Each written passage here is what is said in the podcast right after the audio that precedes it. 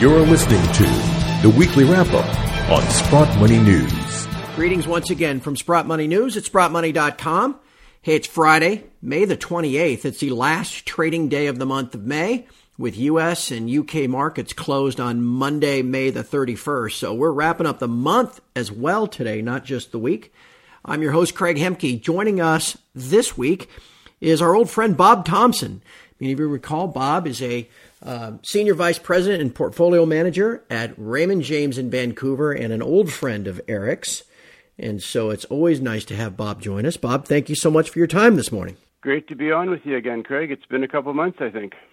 You've been a very busy guy, I know that, and it's great to have you back.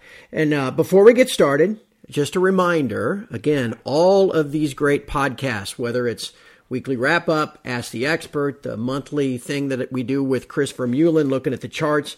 All of that is due to the efforts of Sprott Money. You can find them at sprottmoney.com. And if you're having a hard time finding precious metals at a reasonable price, well, who isn't? Unfortunately, premiums don't look like they're coming down anytime soon either, especially on American Silver Eagles. So be sure to stop by and check us out. We have some of the best prices in the business, and we're also obviously one of the most trusted names in precious metals. Please stop by sprottmoney.com if you're looking for metal or a place to store it. And of course, you can always just call us directly too if you want to talk to an actual person. 888 861 0775. Okay, so as we move to the end of the week, there's just a few trading hours left.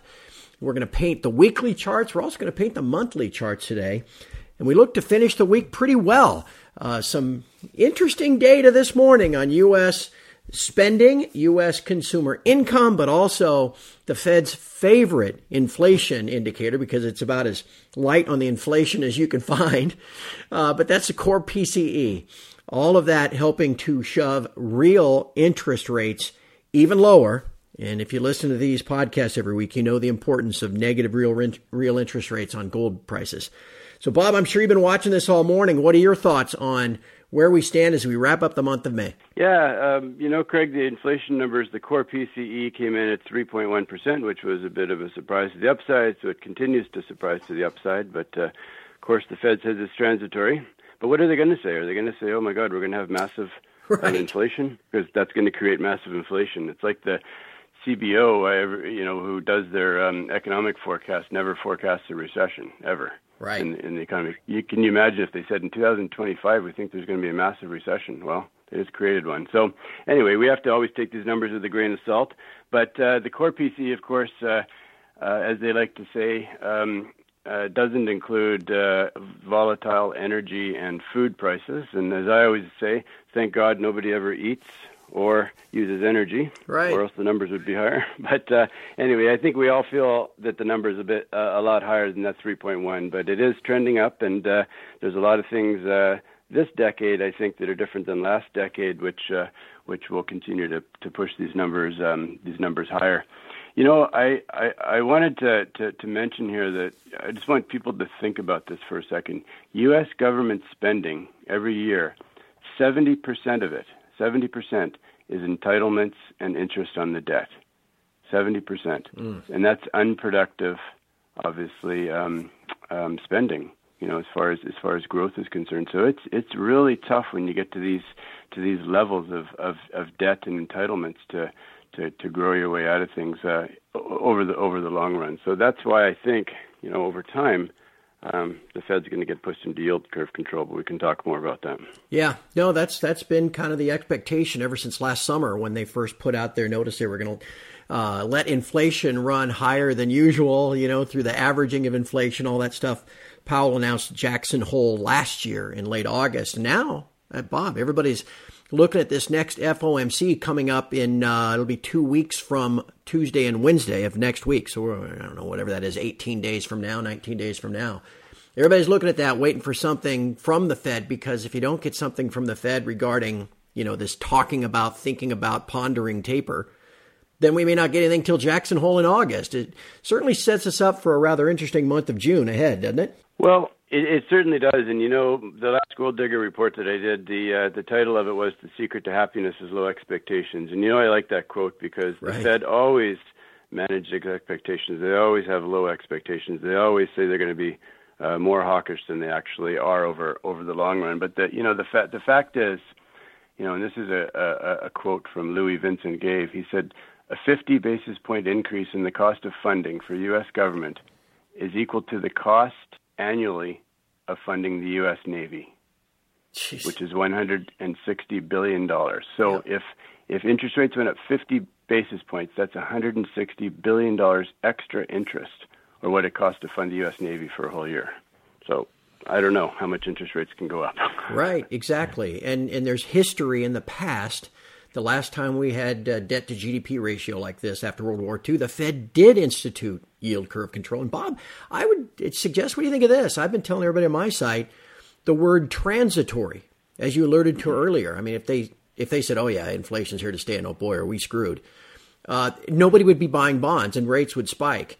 The word transitory and the use of it repeatedly is actually the Fed's first foray into yield curve control, jawboning it. Does that sound right? Sure. No, absolutely. Because it doesn't matter um, really what happens. It, it, what the market reacts to is what they think is going to happen. Yeah. Or if, if, and you know, as long as the Fed continues to jawbone things down and the market believes them, then that's fine. Now, you know, even even Alan Greenspan said a long time ago, this all works until people lose confidence in the Fed and then and then it's a free for all. So yeah. right now, everybody still has confidence in the Fed. So we'll we'll see. But you you brought up a, a a good point there because let's just go back in time. You talked about tapering. You know, 2010 to 2020 was the decade of austerity, right? Everybody was cutting back. Um, spending was not happening. These are all deflationary sort of forces. And then in 2013, um, the Fed came out and did the taper tantrum, right? And if you recall, in 2013, what happened to gold? Gold got slaughtered that year, and it was a bad time for for years and years with gold. The U.S. dollar spiked. Um, it created all kinds of um, kind of catastrophic consequences for emerging markets and um, because of the debt uh, in emerging markets, et cetera. And this all culminated, remember, right at the end of 2015 and 2016 with the U.S. dollar uh, spiking and um, you know emerging markets in, in really really tough shape, and everybody non-U.S. in really really tough shape. So I can guarantee you one thing: the Fed does not want to make that mistake again. They do not want to be the first ones out of the gate with tapering. So that's why we see this time that the Bank of Canada here has actually said they might raise interest rates in 2022 instead of 2023. The the ECB is probably going to be a little bit more hawkish. The doves this time around are the Fed. They don't want to make the taper tantrum mistake of 2013, and that all points to you know positive positive things for gold, negative things for the U.S. dollar, and that's why we see, see DXY kind of kind of hit that uh, hit a level uh, early March and uh, has uh, has uh, starting to fall off again. So you know I think all these fluctuations happen on a week to week basis. You have to keep that in mind. This is a different decade than last decade. The Fed is not going to make the same mistake they did in 2013. Yeah. So, Bob, let's talk about price again. The last time we spoke was back in March. Gold had come down. Uh, it had already hit once at 1680, but it was ready to double bottom in late March at 1680, which was a logical place for that to happen. We've now moved back up. We're above the 50 day moving average. We're above the 200 day moving average. We've clearly broken out of what is a what's called a bull flag on the uh, whatever chart you want to look at, daily, weekly, or monthly. So it looks like we're continuing higher from here. The shares look pretty good as well. Uh, what are your thoughts on price as we head into the summer?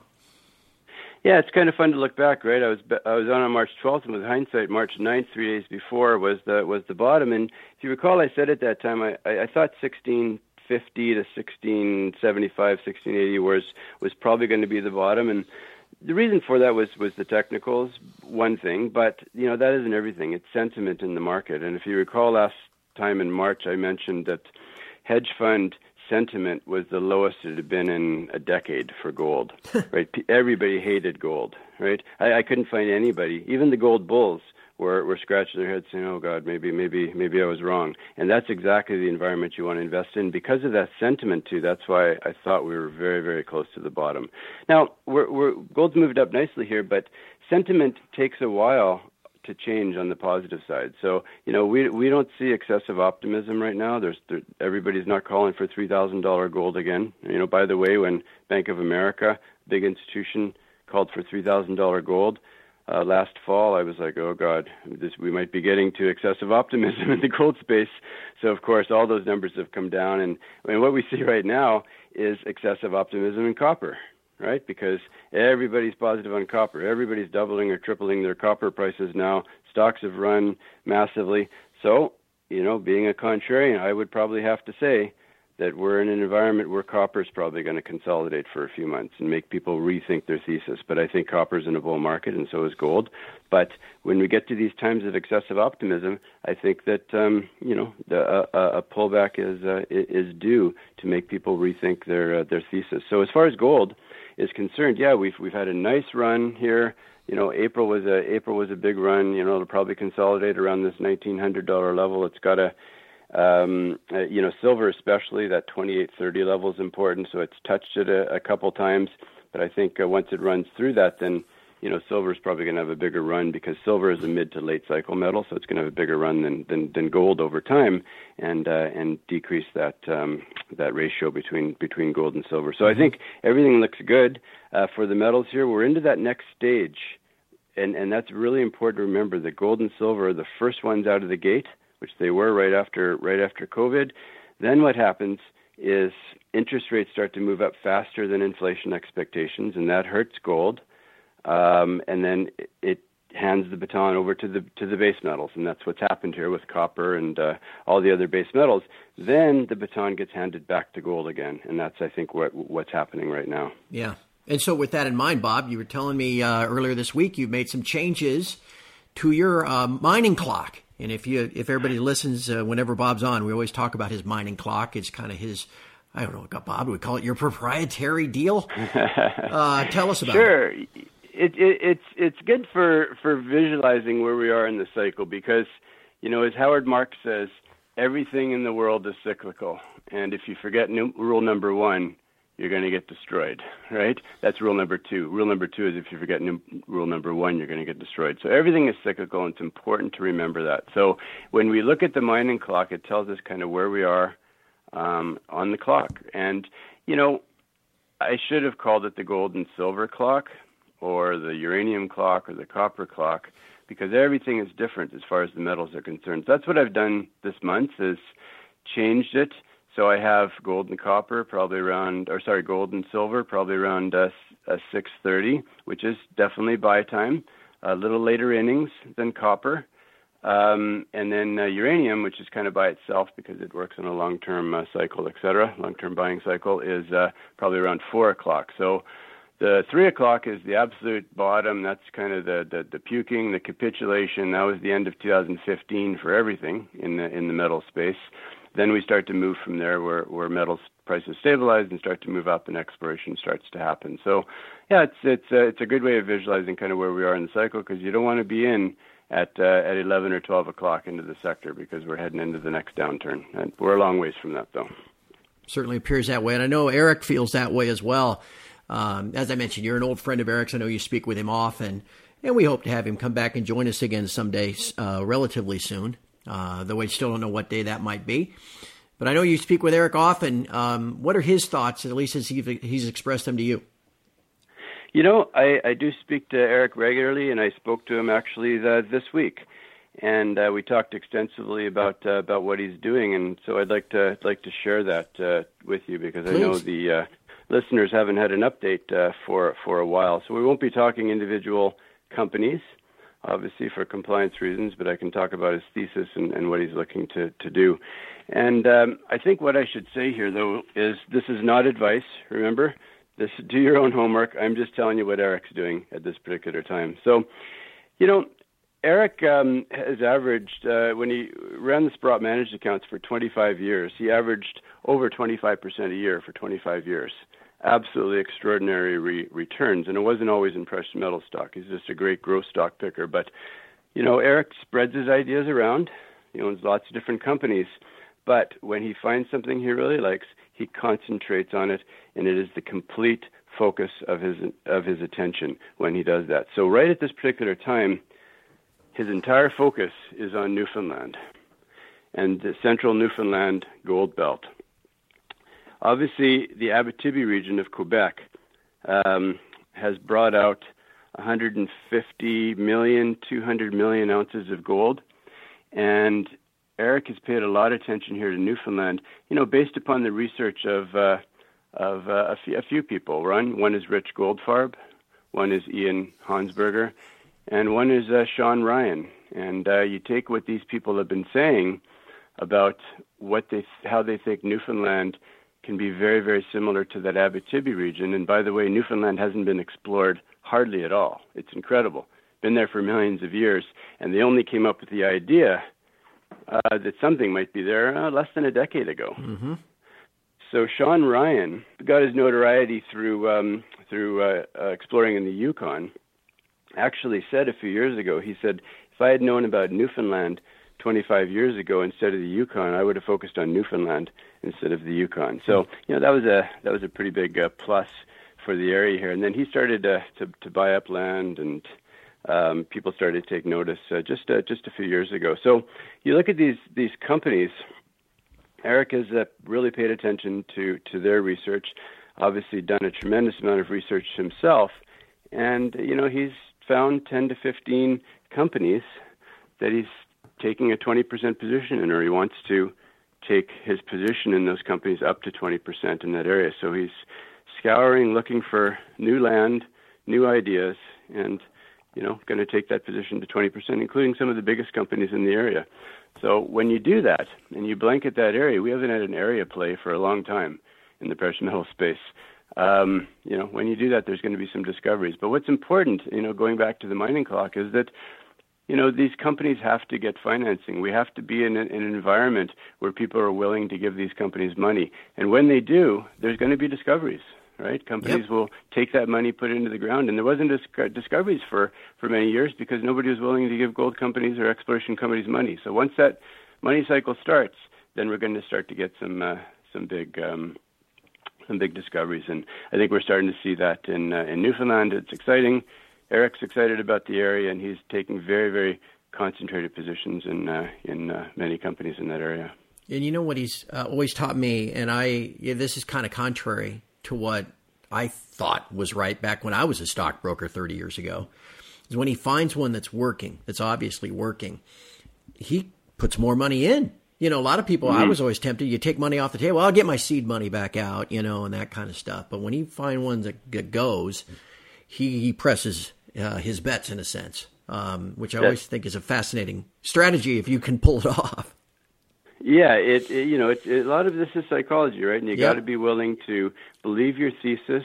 You got to be willing to have conviction, and you got to be willing to hold your winners because all it takes is a few winners um, to make up for a lot of stocks that, that, yeah. that didn't win. But most people, you know, will chop their winners and hold on to their losers. Well, mathematically, you end up with a whole portfolio full of losers.